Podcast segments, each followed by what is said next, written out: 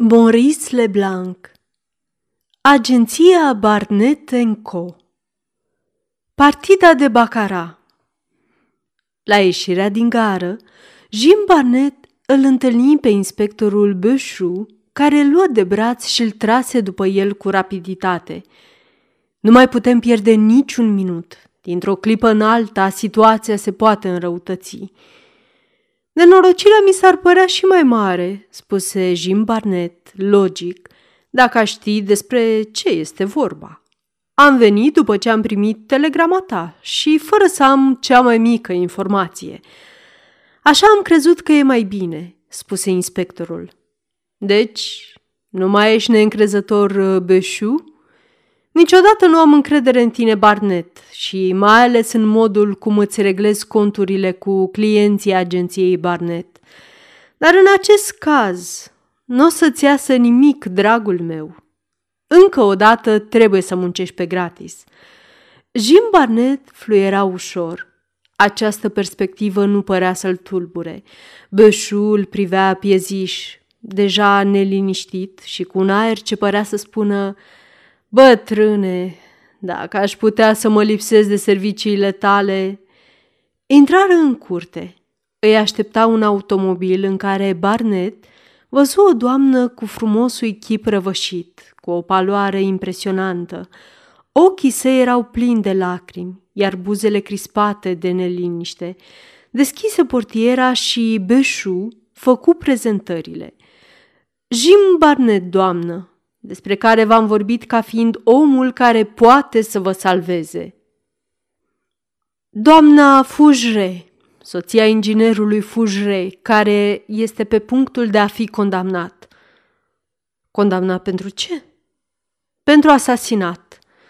Jim Barnett plescăi, iar Beșu păru scandalizat.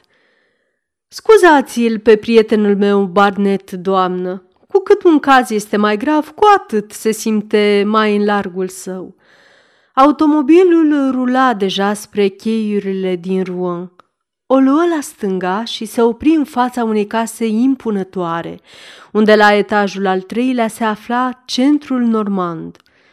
Aici, zise Beșu, mari negustori și industriași din Rouen și din împrejurimi se adună pentru a sta de vorbă, a citi ziarele și a juca bridge sau poker, mai ales vinerea când e zi de bursă. Cum înainte de prânz pe aici nu se aflau decât servitori, o să vă pun la curent cu drama ce s-a petrecut. Trei mari săli mobilate cu gust urmau una după alta de-a lungul fațadei. A treia comunica cu alta mai mică, rotundă, a cărei ferestruică se deschidea într-un mare balcon care domina cheiul Senei. Se așezară. Doamna Fujre se poziționa puțin mai departe, lângă o fereastră, și Beșu povesti. Deci, în urmă cu câteva săptămâni, într-o vineri, patru membri ai cercului, după ce au cinat, au început să joace poker. Erau patru prieteni – proprietari de filaturi și manufacturi din Marom, centru important de uzine de lângă Rouen. Trei erau căsătoriți, cap de familie, medaliați, Alfred Ovar, Raoul Dupin și Louis Batnet. Al patrulea, celibatar, se numea Maxim Tullier. Către miezul nopții, un alt tânăr, Paul Ersten, rentier, foarte bogat, I se alătură și toți cinci, cu sălile din ce în ce mai goale, au început o partidă de bacara.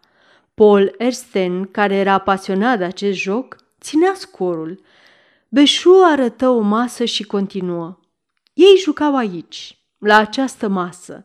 Partida a fost foarte calmă la început și destul de lipsită de importanță, ca apoi să se anime în așa mod încât Paul Ersten a început să ceară vreo două sticle cu șampanie. Și imediat după acel moment, norocul a fost de partea bancherului. O baftă brutală, neașteptată, răutăcioasă, exasperantă chiar. Polersten returnă un nouă pentru a putea da o lovitură imediat. Ceilalți, Înrăiți și-au uh, intensificat atacurile. În zadar, inutil să meargă mai departe.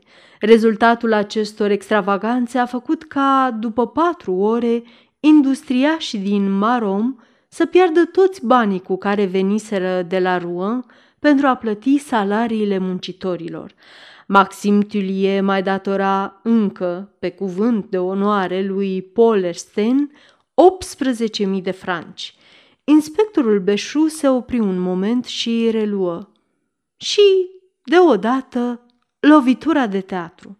O lovitură de teatru, trebuie să mărturisesc, deoarece Paul Ersten își arăta în continuare dezinteresul său exagerat. El a împărțit suma totală a câștigurilor sale în patru părți, care corespundeau exact pierderilor anunțate. Apoi, aceste pachete le-a împărțit în trei și le-a propus partenerilor săi acele trei părți rezultate, ceea ce ar fi făcut să fie chit sau să dubleze fiecare tank. Au acceptat. Paul Ersten a pierdut de trei ori. Norocul l-a părăsit. După o noapte de luptă, nici nu câștigase, nici nu pierduse. Cu atât mai bine, zise Paul Ersten, care s-a ridicat. Îmi este un pic uh, rușine. Dar, drace, ce durere de cap! Cine vrea să fumeze o țigară pe balcon? A trecut în camera rotundă. Se scurseră câteva minute, timp în care cei trei prieteni au rămas în jurul mesei și au discutat despre cele întâmplate. Apoi s-au hotărât să plece. Traversând salonul 2 și apoi pe primul, l-au anunțat pe servitorul care moțăia în anticameră. Domnul Ersten este încă acolo, Joseph, dar uh, nu va întârzia să plece. Apoi au ieșit exact la patru și jumătate. Mașina lui Alfred Ovar îi uh, duce ca în fiecare vineri seara la Marom. La rândul său, Joseph a așteptat o oră, după care s-a dus să-l caute pe Paul Ersten. L-a găsit în camera rotundă. Era mort. Inspectorul Beșu făcu o nouă pauză. Doamna Fouge ridică privirea. Jim Barnett merse cu inspectorul în camera rotundă, care era izolată. O examină și întrebă ce a descoperit ancheta Beșu. S-a stabilit, răspunse Beșu, că Paul Ersten fusese lovit cu un obiect contondent, care l-a făcut să cadă dintr-o singură lovitură. Aici nu se afla nicio urmă, nici o singură urmă de luptă, în afară de ochelarii lui Paul Ersten sparți la ora 4 și 55 de minute, adică cu 20 de minute după plecarea jucătorilor. Nici o urmă de furt, nimic nu i-a dispărut. În sfârșit, nici o urmă de violență, căci nimeni nu ar fi putut să intre sau să iasă, deoarece în anticameră se afla Josef, care nu și-a părăsit postul. Deci, spuse Barnet, nici cea mai mică pistă? Exact. Beșu ezită. Apoi spuse, ar fi o pistă care este chiar foarte serioasă. După amiază, unul dintre colegii mei din Rouen a precizat judecătorului că balconul acestei camere se află foarte aproape de un alt balcon, situat la etajul 3 și care era locuit de inginerul Fujre. Acesta lipsea din cursul dimineții. Doamna Fujre a condus magistrații în camera soțului său. Balconul acestei camere era aproape, în continuarea celui de la camera rotundă. Privește, Barnet! Barnet se apropie și spuse un metru și 20 de centimetri cu o aproximație. Ușor de trecut, dar nimic nu dovedește că ar fi fost trecut. Da, afirmă Beșu. Vezi pe balustradă, se află ghivece pentru flori, care mai au pământul folosit în vara ce a trecut. Au fost cercetate. În unul dintre acestea s-a găsit sub un strat subțire de pământ proaspăt afânat un pumnal american. Medicul legist a constatat că rana victimei corespunde exact formei acestui instrument. Nu s-a revelat nicio amprentă pe metal, deoarece ploaia a căzut fără încetare de dimineață. Dar concluzia pare decisivă. Inginerul Fujre l-a zărit în rotonda luminată pe Polersten, a trecut balconul și, după ce l-a ucis, a ascuns arma. Dar de ce această crimă? Îl cunoștea pe Paul Ersten? Nu. Atunci, Beșu făcu un semn și doamna Fujre înaintă și ascultă întrebările lui Barnet. Masca sa dureroasă se contracta. Cu un efort vizibil, își stăpânea lacrimile sub pleoapele obosite de insomnie. Cu o voce tremurândă spuse, Eu uh, trebuie să vă răspund, domnule, și o voi face. Pe scurt, cu toată sinceritatea, și cred că îmi veți înțelege groaza. Nu, soțul meu nu-l cunoștea pe Paul Stern, dar eu îl cunoșteam. L-am întâlnit de mai multe ori la Paris, la unul dintre cei mai buni prieteni ai mei, și imediat a început să-mi facă curte. Îmi apreciez foarte mult soțul și îmi respect obligațiile mele de soție și am rezistat dorințele lui Paul Ersten. Am acceptat numai să-l văd de câteva ori prin împrejurimi, la țară. Ați purtat corespondență? Da. Scrisorile le cunoștea și familia sa? Este vorba de tatăl său. Tatăl său, care dorea să se răzbune, a amenințat că va face cunoscut acest fapt soțului dumneavoastră? Da. Aceste scrisori dovedesc natura ireproșabilă a relațiilor noastre, dar mai dovedesc că ne vedeam fără știrea soțului meu, iar una dintre acestea conține fraza Te rog, Paul, fii rezonabil. Soțul meu este foarte gelos și violent. Dacă descoperă ceva, este capabil de orice. Deci, nu e așa că această scrisoare, domnule, va da și mai multă forță acuzației? Gelozia este un motiv plauzibil care explică omorul și descoperirea armei în fața camerei soțului meu.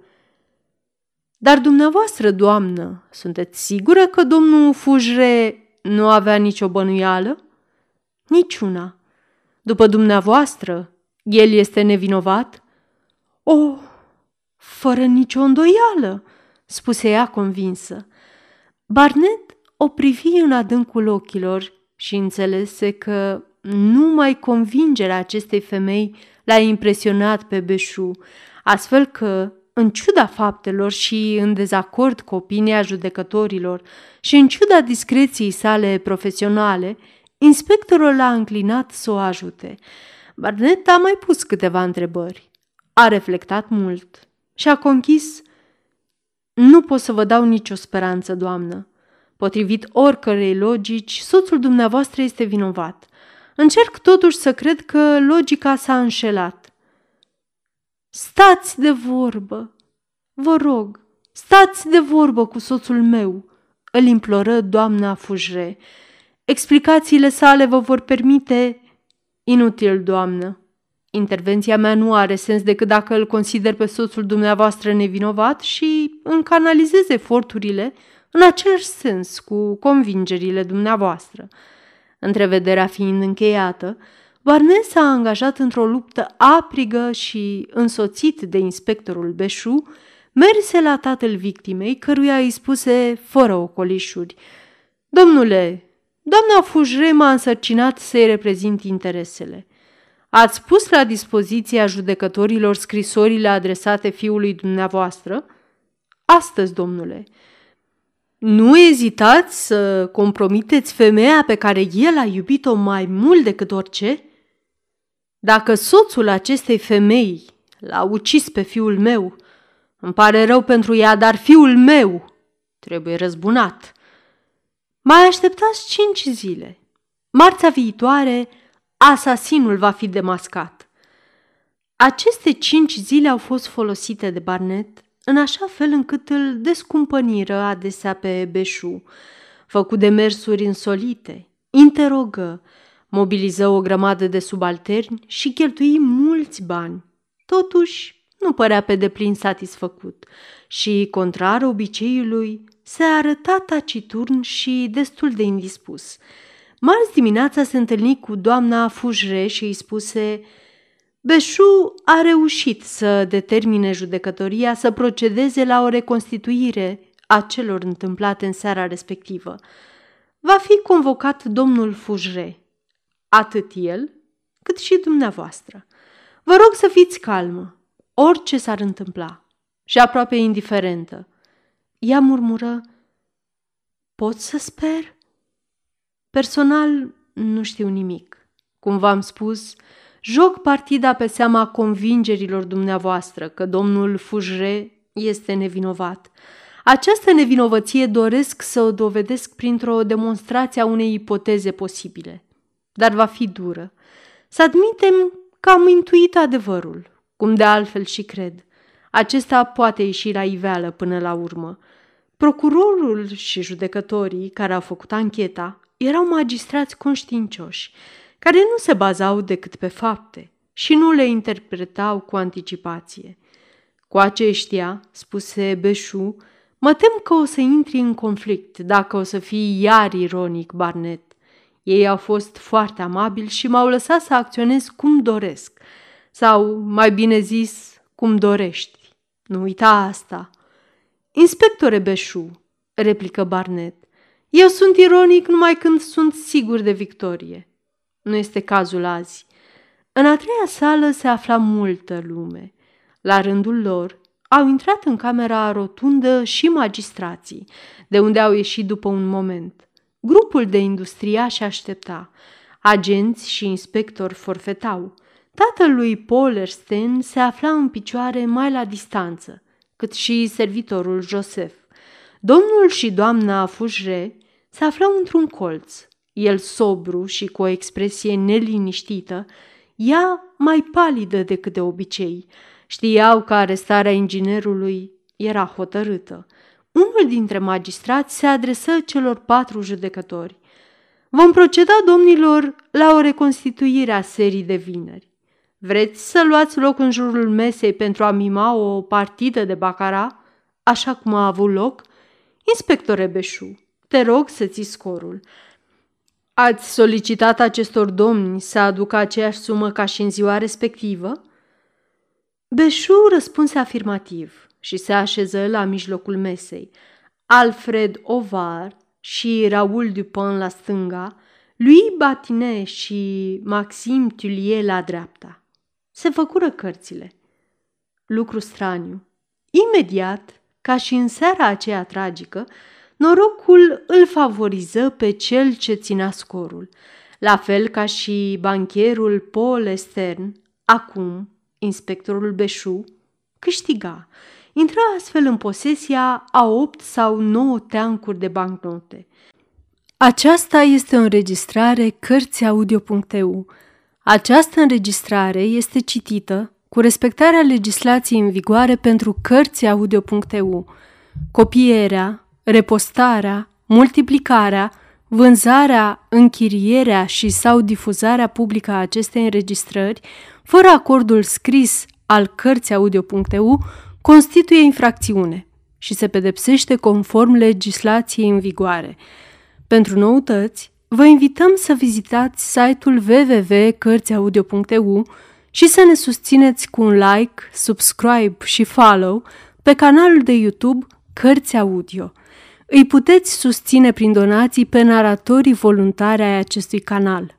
Vă mulțumim și vă dorim audiție plăcută în continuare. Totul continua la fel ca în seara crimei, deși era o reconstituire, astfel că jucătorii rămaseră descumpăniți și chiar șocați. Tulburat, Maxim Tullier greșit de două ori. Jim Barnett era neliniștit și luă loc în dreapta lui Beșu, după zece minute, întrucât evenimentele se desfășurau cu o viteză pe care nimic nu o putea încetini, peste jumătate din suma adusă de industriași era pe masa verde, în fața lui Beșu.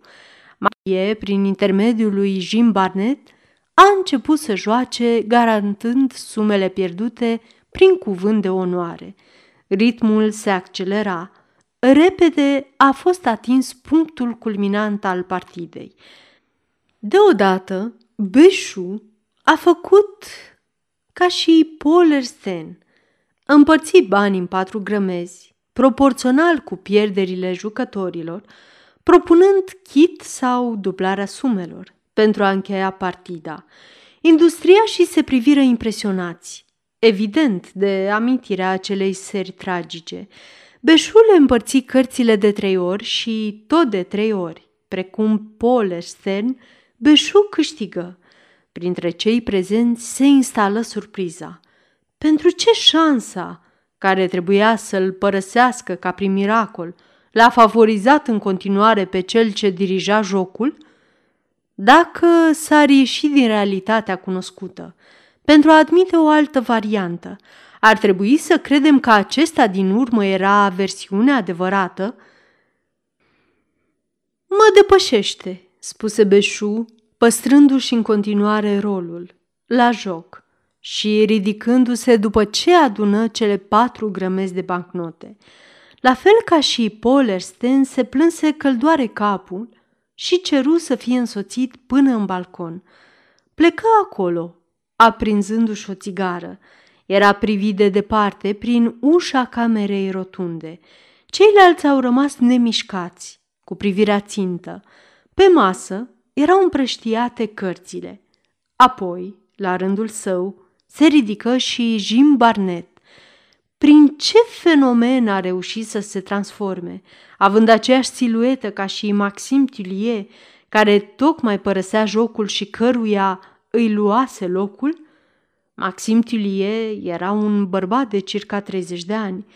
Avea o vestă bine strânsă pe corp, o bărbie bine rasă, un lornion de aur pe nas și un aer bolnăvicios și neliniștit.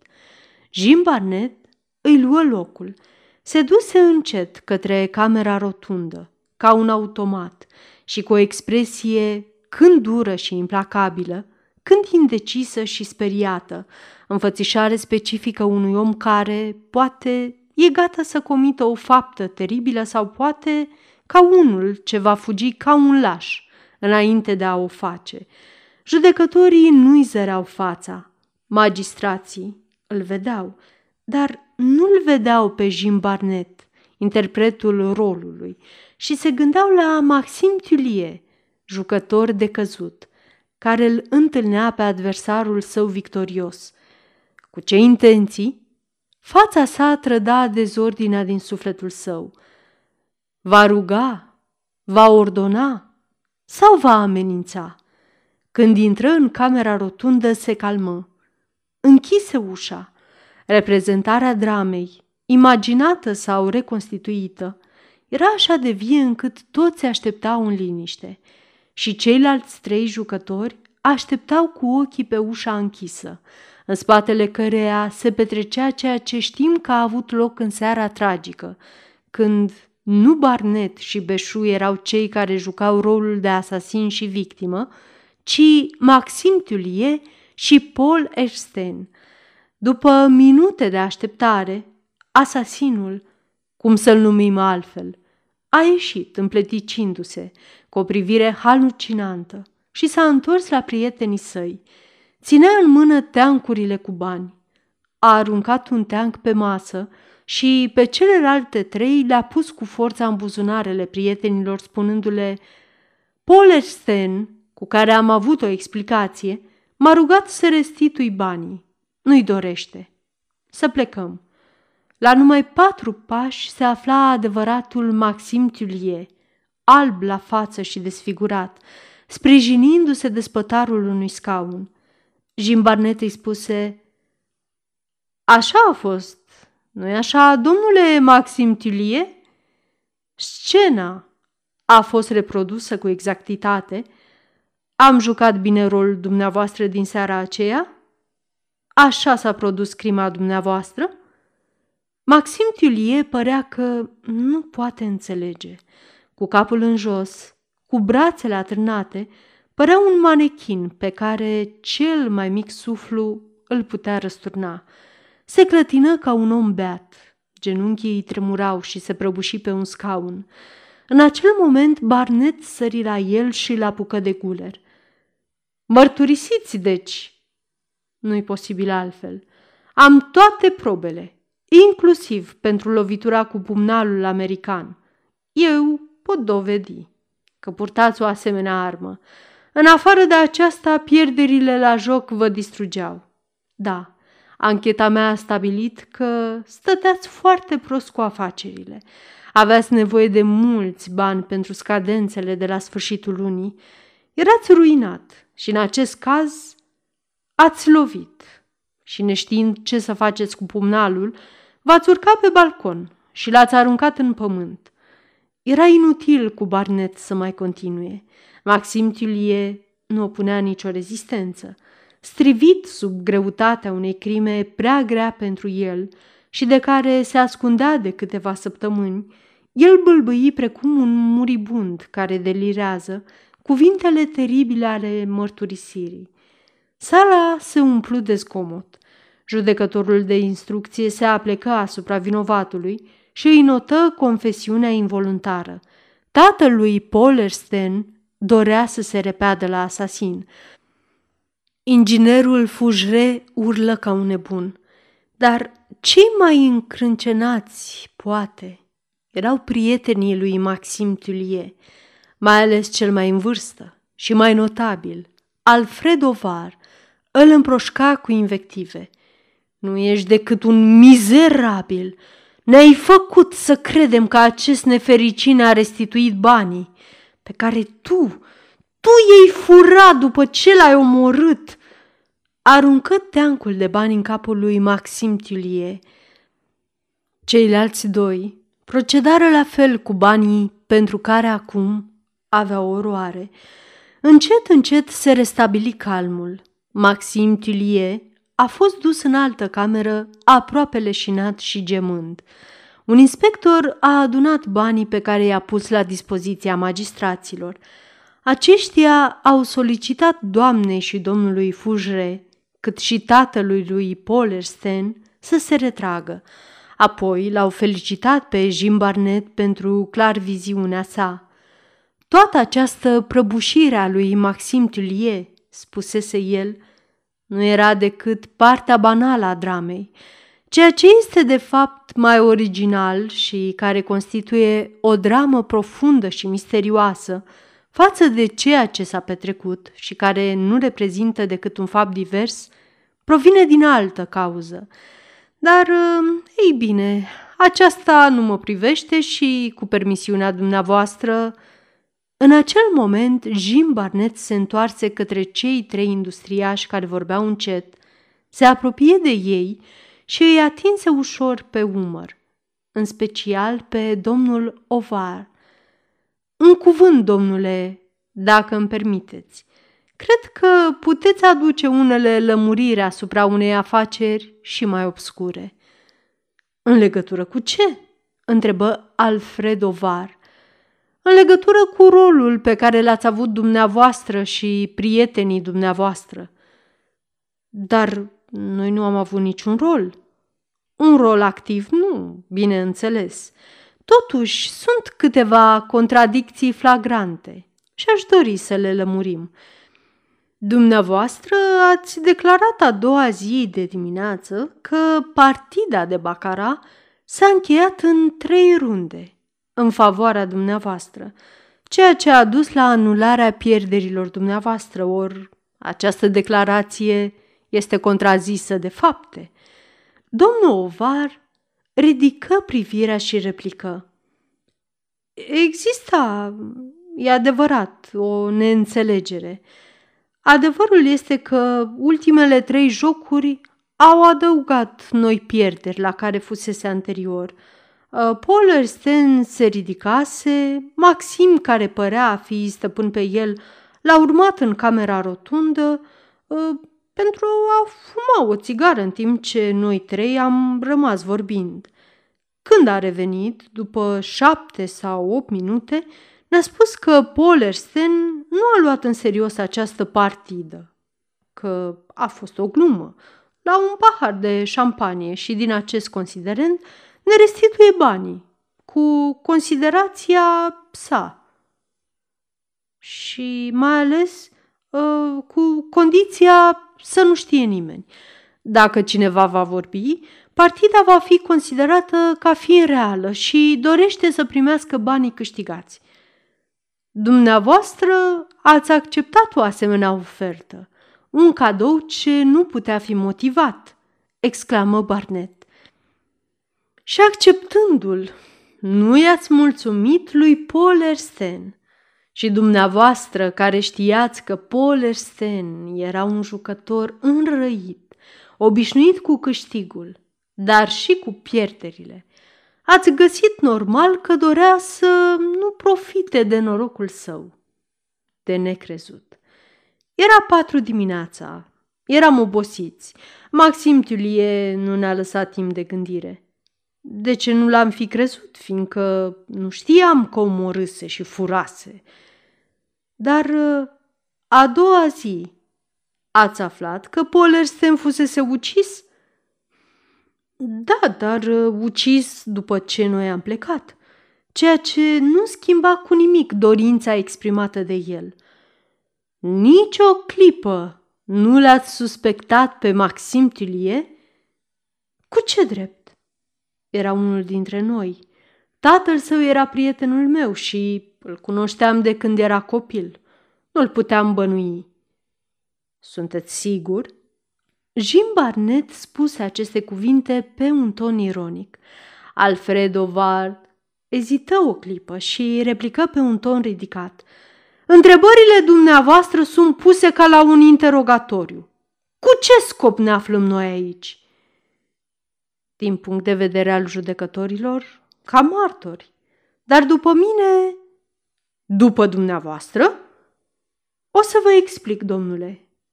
Și pe un ton ferm, Barnet spuse, toată această afacere, în realitate, este dominată de factorul psihologic al încrederii pe care o inspirați. Practic, or imediat ancheta s-a îndreptat spre exterior, datorită faptului că, a priori, Bănuielile nu pot cădea pe cei patru industriași bogați, decorați, cu reputație intactă. Dacă unul dintre dumneavoastră, dacă Maxim Tullier, ar fi jucat singur o partidă cu Paul Sten, indubitabil ar fi fost suspectat.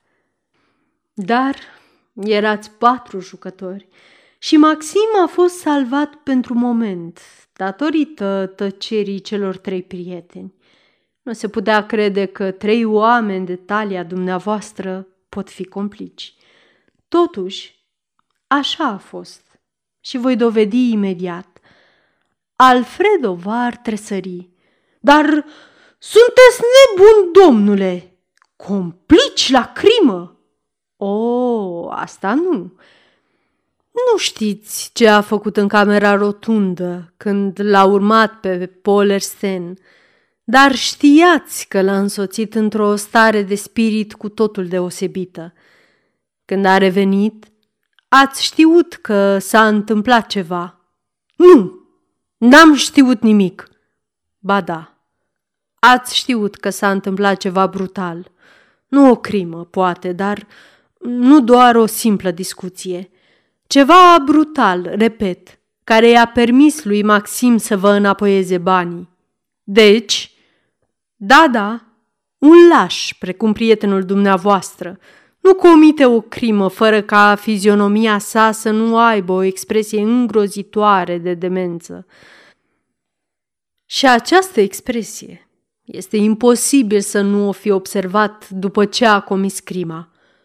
Susțin că nu am văzut nimic. Nu ați dorit să vedeți. Și de ce? pentru că v-a restituit suma pierdută. Știu, sunteți toți trei oameni bogați, dar această partidă de bacara v-a dezechilibrat.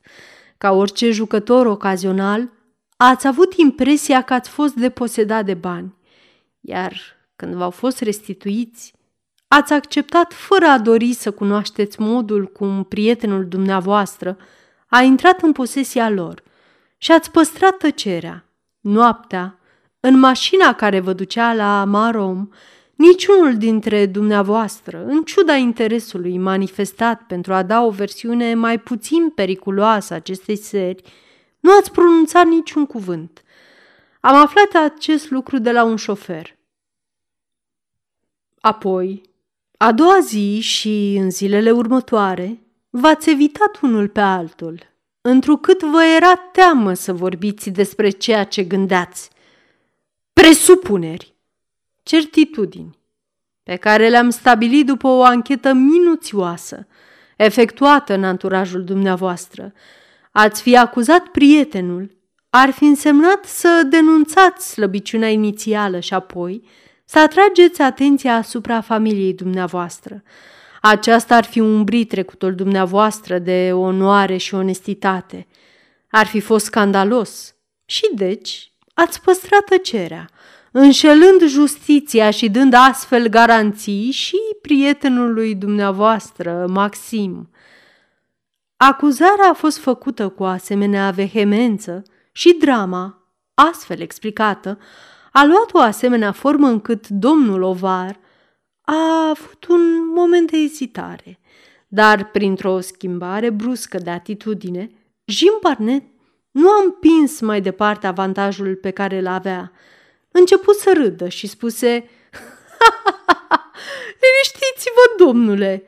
Am reușit să-l desfințez pe amicul dumneavoastră Maxim pentru că era slab, plin de vicii și pentru că am trucat partida astfel încât să fie favorizat cel ce coordona jocul și pentru că pregătirea crimei l-a tulburat, dar eu nu am alte probe împotriva lui și nici împotriva dumneavoastră. Nu sunteți dumneavoastră oamenii care vă lăsați doborâți așa ușor. Cu atât mai mult cu cât complicitatea dumneavoastră este vagă, inconsistentă și s-a petrecut într-un loc unde abia se poate zări ceva. Deci, nu aveți de ce să vă fie frică, numai... Se apropie mai mult de interlocutorul său și față în față îi spuse Numai că am dorit să nu aveți liniște. Fără acest lucru, toți trei ați fi pierdut din vedere complicitatea mai mult sau mai puțin dorită și ați fi uitat acest lucru m-a deranjat. Nu trebuie să uitați niciodată că ați participat la crimă într-o oarecare măsură. Dacă l-ați fi împiedicat pe prietenul dumneavoastră să-l urmeze pe Paul Sten în camera rotundă, cum ar fi trebuit să procedați, domnul Maxim Tulie nu ar fi fost nevoit să se mai sustragă pedepsei pe care o merită. Acestea fiind zise, Descurcați-vă cu justiția. Crede altfel că va fi destul de indulgentă. Bună seara! Jim Barnett își luă pălăria și, disprețuind protestele adversarilor săi, spuse judecătorului de instrucție. Am promis doamnei Fujre că îi voi salva soțul, iar tatălui lui Paul Ersten că îl voi demasca pe vinovat. Misiunea mea s-a încheiat. Întâlnindu-l pe coridor pe inspectorul Beșu, Barnet îi spuse Cei trei domni sunt de neatacat. Niciodată nu se va atinge de ei cineva. Drace! Mari burghezi, încărcați de reputație și de bani, susținuți de societate, împotriva cărora nu există decât subtilitatea deducțiilor mele. Într-adevăr, eu nu cred că justiția va încerca să meargă mai departe. Nu are importanță. Mi-am rezolvat cu bine treburile și cu onestitate, aprobă Beșu. Cu onestitate? La naiba, ți-a fost ușor să aduni toți banii în trecere. Mi-a fost teamă o clipă. Drept cine mă e inspectore Beșu? spuse Barnet cu demnitate. Îl părăsi pe Beșu ieși din casă și urcă în clădirea vecină unde cuplul Fujre îi mulțumi cu entuziasm – la fel de demn refuză orice recompensă și arătă același dezinteres și în vizita făcută tatălui lui Paul Sten. Agenția Barnett oferă servicii gratuite, spunea el. Noi lucrăm pentru glorie. Jim Barnett și-a achitat nota de plată la hotel și a cerut ca valiza să-i fie dusă la gară. Și apoi, intuind că Beșu va merge la Paris împreună cu el, plecă spre chei și intră în clădirea cercului. La primul etaj se opri. Inspectorul cobora. Acesta cobora în viteză și, când îl văzu pe Barnet, exclamă furios. A, iată-te, în sfârșit!" A sărit câteva trepte și l-a prins de reverul hainei. Ce-ai făcut cu banii?" Ce bani?" ripostă Barnet cu nevinovăție. Banii pe care i-ai avut în mână în rotondă când ai jucat rolul lui Maxim Tulie. Poftim? Dar am predat acei bani. Chiar tu m-ai felicitat pe loc, dragul meu prieten. Eu nu mai înțeleg nimic. Se căină Beșu. Ce s-a întâmplat? Banii. Banii pe care i-ai predat. Sunt falși. Beșu se dezlănțui furios, exclamând, Nu ești decât un găinar. Ah, crezi că va rămâne așa? Trebuie să restitui banii adevărați imediat. Ceilalți sunt falși și o știi foarte bine, borfașule. Vocea îi se ștrangulă. Jim Barnett, exasperat, izbucni în râs, îngăimă. Bandiții! De fapt, nu mă miră. Deci, banii aruncați pe capul lui Maxim erau falși? Ce canalii! Li s-a spus să vină cu bani și ei au adus bani falși. N-ai înțeles nimic, spuse Beșu în culmea furiei. Acești bani aparțineau moștenitorilor victimei. Polersten a câștigat acești bani și trebuia ca ceilalți să-i dea. Veselia lui Barnet nu a avut margini. A, totul e scandalos. Iată-i furați la rândul lor și încă de două ori. Ce pedeapsă pentru hoți! Minți, minți, scrâșni Beșu. Tu ai făcut schimbul tu i-ai băgat în buzunar. Borfașule, excrocule! Când magistrații ieșeau din clădire, l-a văzut pe inspectorul Beșu care gesticula fără voce, într-o stare de surescitare de necrezut și în fața lui, sprijinit de perete, Jim Barnes se ținea de burtă cu lacrimi în ochi și râdea. Râdea într-una. Sfârșit. Dedic această carte audio tuturor abonaților canalului nostru, care ne-au sprijinit în acest moment puțin mai greu pentru noi și prin fiecare mesaj pe care l-am primit și pe care vă asigur că l-am citit, ați pus un mic liant și un pansament pe sufletul și orgoliul nostru rănit. Vă mulțumim și vă asigurăm că, de fiecare dată, Vom continua să vă surprindem cu înregistrări de calitate așa cum numai noi, naratorii voluntari ai acestui canal, cărți audio, știm să o facem. Cu prețuire și cu multe mulțumiri, Andreea, narator voluntar pentru cărți audio.